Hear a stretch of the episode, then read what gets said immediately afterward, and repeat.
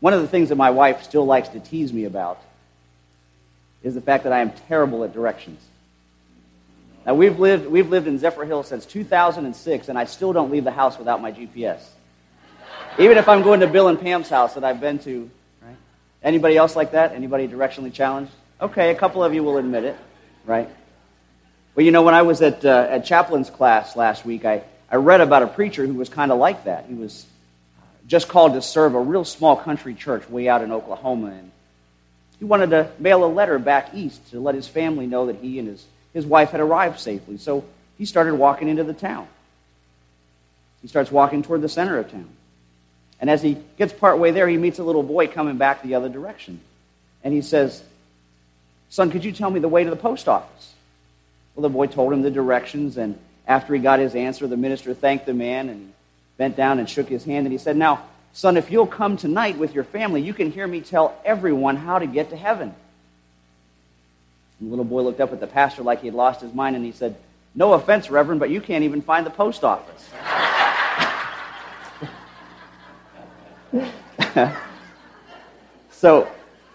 So directions are important, right? Directions are important. That's kind of what we're celebrating today. We are celebrating the church's recovery of its direction. We're celebrating the followers of the way getting back on track. And we're celebrating the rebirth of the church in the advent of the Protestant Reformation, which sought not to destroy the church, not to deny the essential tenets of the faith, not to throw out all of its sacred history, but rather to get back on course, because sadly, over time, the church, the institutional church, had strayed away from its original purpose. You know, I shared a quote 2 weeks back with the folks in Sunday school about kind of the direction that the institutional church had taken over the centuries. It's a quote from Reverend Dr. Richard Halverson, who was the chaplain of the U.S. Senate from 1981 to 1994. Let me tell you what he said.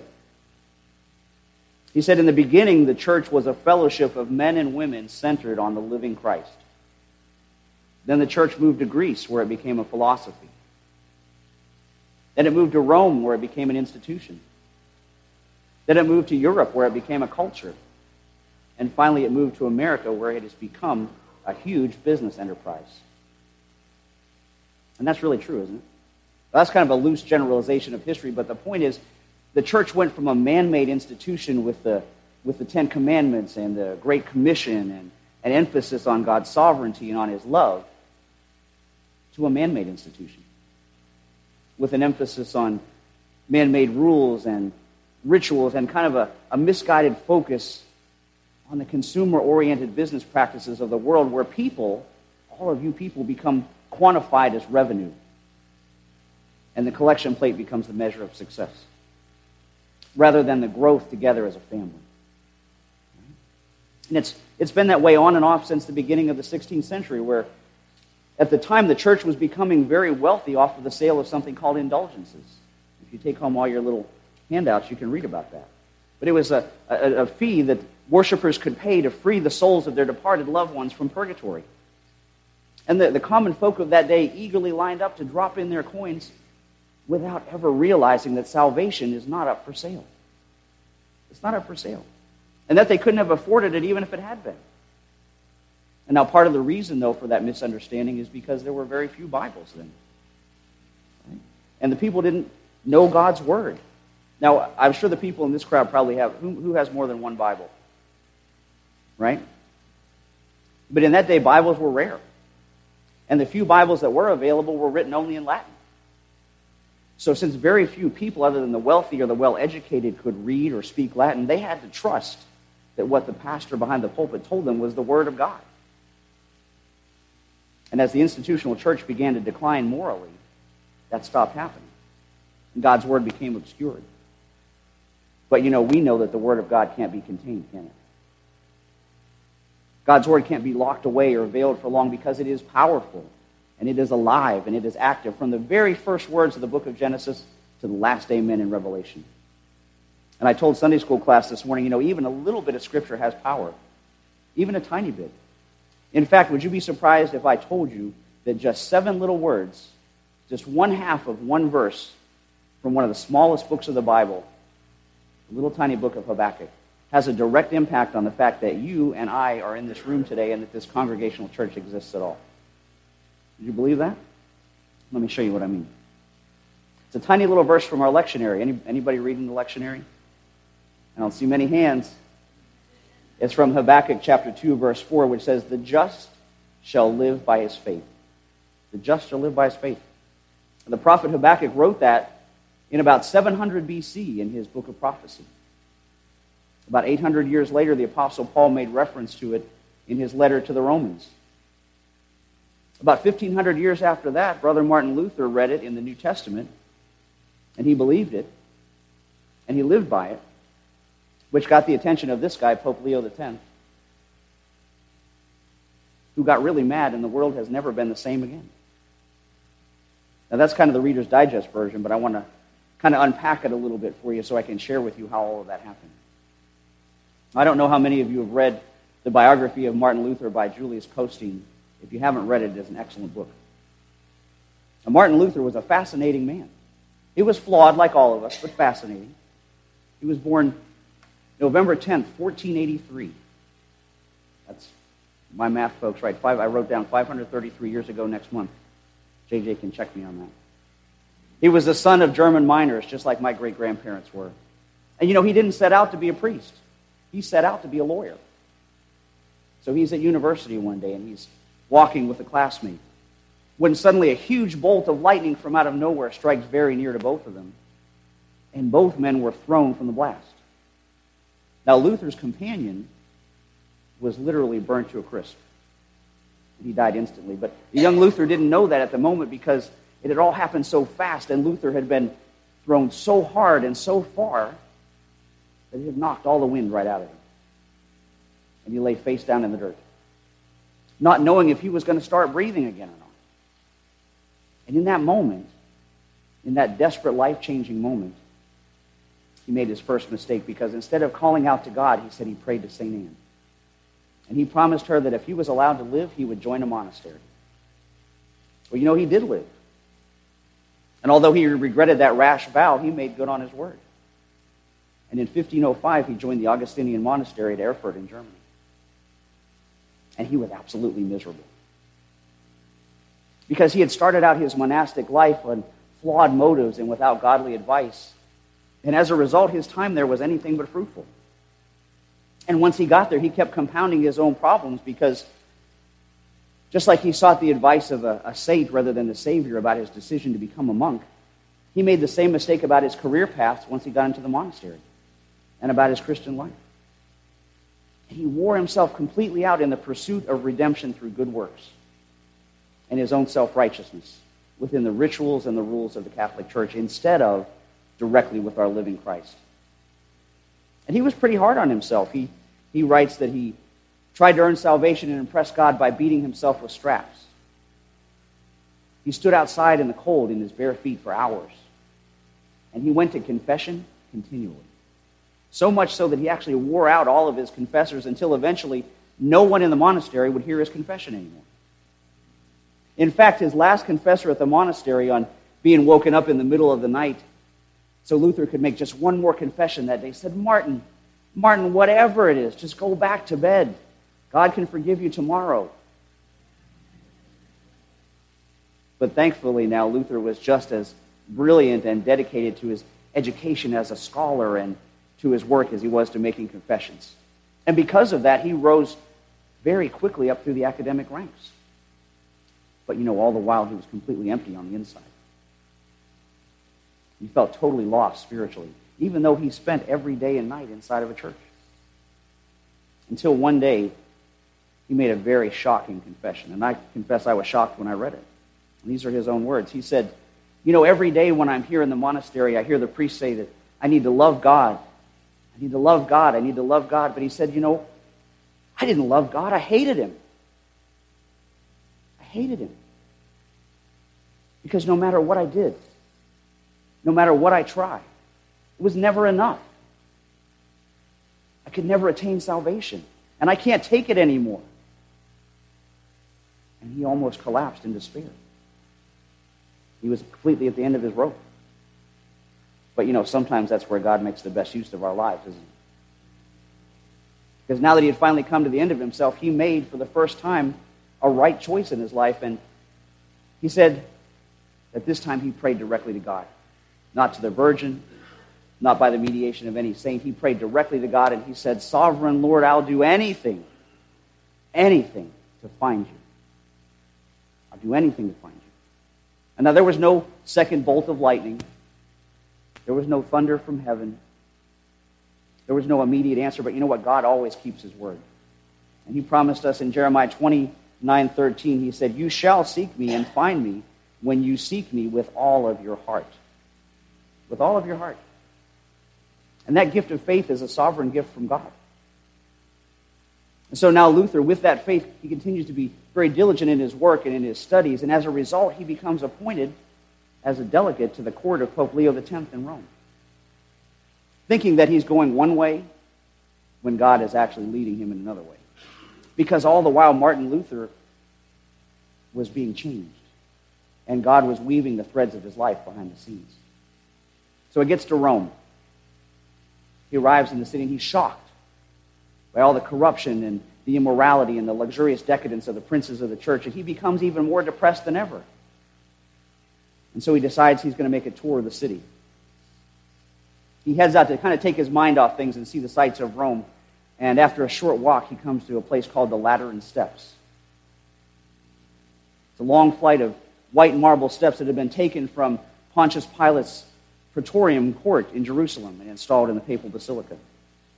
A set of steps that tradition said Jesus stood atop of when Pilate tried to release him to the crowd, but they called out for his execution instead. And previous popes had declared that any pilgrim to Rome would automatically be forgiven any previous sin they had committed if he or she would crawl to the top of those steps on their hands and knees. So he started at the bottom. He started the slow crawl up the steps, but he immediately knew in his heart that it wasn't right. All of a sudden, a flash, he said, like a burst of light came in, and the Holy Spirit brought to his mind that line from Habakkuk, "The just shall live by faith." The just shall live by faith. And he repeated that to himself over and over again as he climbed up those steps on his knees. The just shall live by faith. The just shall live by faith. And he kept climbing and climbing. And when he reached the top of those stairs and stood up, God gave him the amazing revelation that he was forgiven. Not because he had climbed to the top of his steps, but forgiven by unmerited grace alone on the basis of faith in Jesus Christ. And not in any good works or self-denial or formulas or rituals, but purely out of God's love. And he also suddenly realized that the ultimate authority for the true Christian life was to be found in the Bible and not in the doctrines of men. And in that moment, he turned and walked down those ancient steps, and the face of the Christian world and Western culture were changed forever. By cementing the ideas that ordinary Christians could and should reach out to God directly, and that we could read the Bible for ourselves in our own language. And we didn't have to accept a centralized religious authority's ideas at face value. We didn't have to accept traditions as fact unless they were confirmed in the Scriptures. And best of all, we didn't have to be told what to think, because you and I can think for ourselves. And we are perfectly capable of discerning the transformational truths of the Scripture through the direct ministry of the Holy Spirit. Now, that's what I call a revolution. And you know, that's not all, because not only did Martin Luther believe God's word was for everybody, he also believed that church music was for everybody, for the whole congregation, and not just in a small professional choir or in a cloister of monks, because God created music so everyone can sing. Now, maybe not that everyone should sing, right? I didn't say that. But everyone could sing. And in fact, his beliefs about music and worship were so strong that he said, next to the Word of God, the noble art of music is the greatest treasure in the world. He said it controls our hearts and our minds and our spirits, and a person who does not regard music as a marvelous creation of God does not deserve to be called a human being. That's a pretty tough statement, isn't it? He also said he wanted the congregation to sing because, as he put it, the devil, who is the originator of sorrowful anxieties and restless trouble, flees before the sound of God's music, almost as before his word. And his passionate beliefs on music led Luther to write his own music and the words and the hymns for several songs, including A Mighty Fortress Is Our God, that we're going to sing at the end of this service. And that you hear Kitty play on the bells at the beginning of worship each week.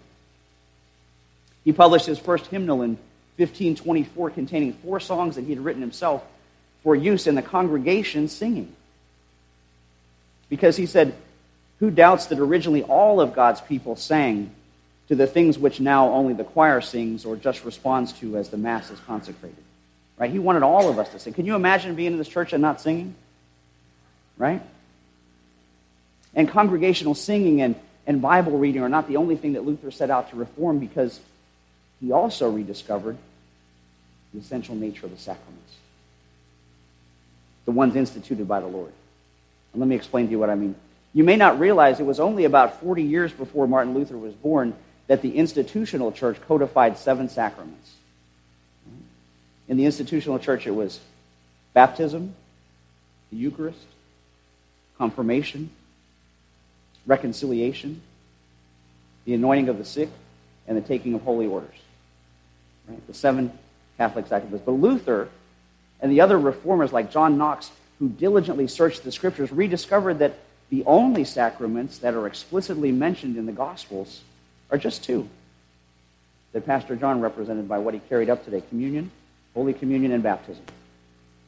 So in response to that great awakening, on October 31st, 1517, 499 years ago this weekend, Martin Luther, in order to call the church back to its first love and its humble beginnings, published his 95 theses and nailed it to the castle church door in Wittenberg, Germany, like Dr. Buddy did for us this morning.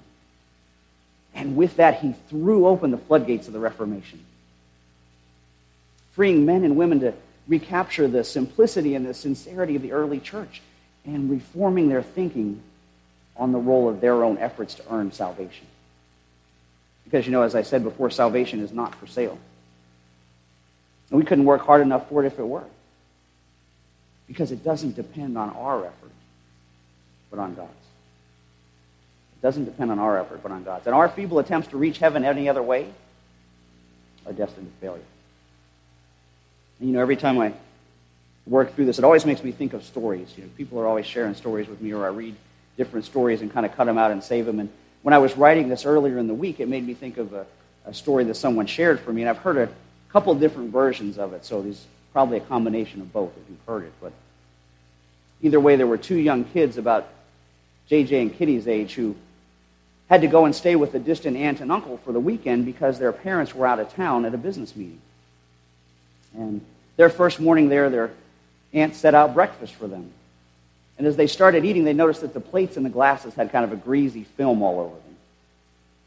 And when they started to ask their aunt about it, she said, "I'm sorry, kids, that's the best that old rags and cold water can do."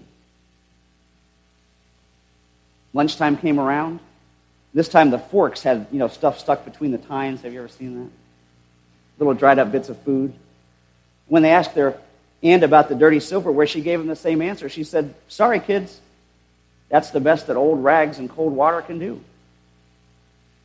Now finally supper time comes around. And this time the kids are determined to really get a different answer. And they're going to ask their aunt what she meant, because they knew the house had hot water. They could see a clean dish rag hanging over the sink. And so they walk into the kitchen door. They're walking through, and they caught their uncle finishing up a piece of pie that he had snuck before supper. And they watched as he took the plate and set it down on the floor. And when he stood up, he threw open the back door and yelled, "Come on, rags, come here, cold water. Come on in, boys."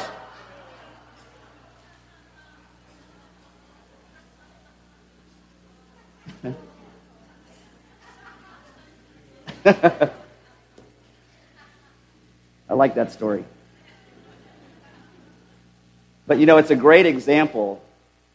It's a great example of how useless it is to try to clean up our lives without doing it the right way, without knowing where the source of purity comes from, without having a connection to the living water from the fount of righteousness. You know, Isaiah told us in chapter 64, he said, "But we are all as an unclean thing, and all of our righteousness are as filthy rags." And without a direct connection to Jesus Christ, staying filthy is the best that we can do. And you can kill yourself trying everything from transcendental meditation to 12-step programs to counseling to lighting enough candles to fill a temple and still know that inside our best efforts are not good enough and that we're still empty and that we never really change until change finds us from the outside, from heaven. Because you see, there's a world of difference between knowing about God and knowing God personally. And Luther and the Reformers rediscovered that, and so did the common people, and they began to realize that it's not the what of our faith that saves us, it's the who. Jesus Christ. In his one-time sacrifice for our sins that set us free from ourselves and from our sinful nature. And he came to free us from the bondage of sin and to lay that foundation that the early church was built on and that the Reformers could rediscover. And that is the possibility of a genuine relationship directly with God. One that's not ruled by clergy or church councils, and gave us the promise of forgiveness not based on what we have done, but based on what Christ has done. And in the words of Martin Luther and the other Reformers, they said, "We are justified according to the Scriptures alone, by grace alone, through faith alone, in Christ alone, to God's glory alone."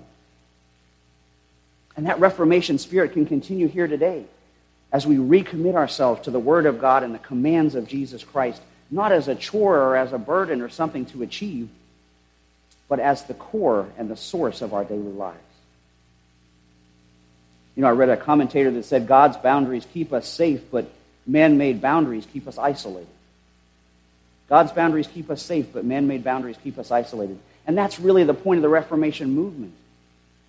Because, the Reformation wasn't about a defiant protest so much as it was a sincere call for the church to address its misuses and abuses that had obscured the beauty and the simplicity and the liberty of the gospel. And so today we don't celebrate division. We don't celebrate division. Rather, we celebrate the movement of the Holy Spirit in the church and in our hearts. And it's only the movement of that Holy Spirit that can bring revival and renewal, both in our personal lives and in the universal church. Whether you're Catholic or Protestant, inviting us together to continue the journey until God calls his people home. Amen? Will you pray with me? God our Father, by your word alone, our eyes have seen salvation in Jesus Christ. Salvation through faith alone and not by any works of our hands. Father, by your grace alone, we are purchased from every nation. Through Christ alone, we stand to bring you glory. So we ask you, Lord, to lead us forward now, Holy King. Make us pure and clean in heart.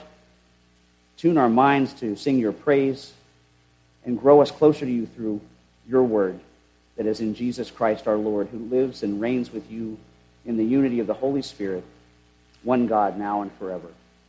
Amen.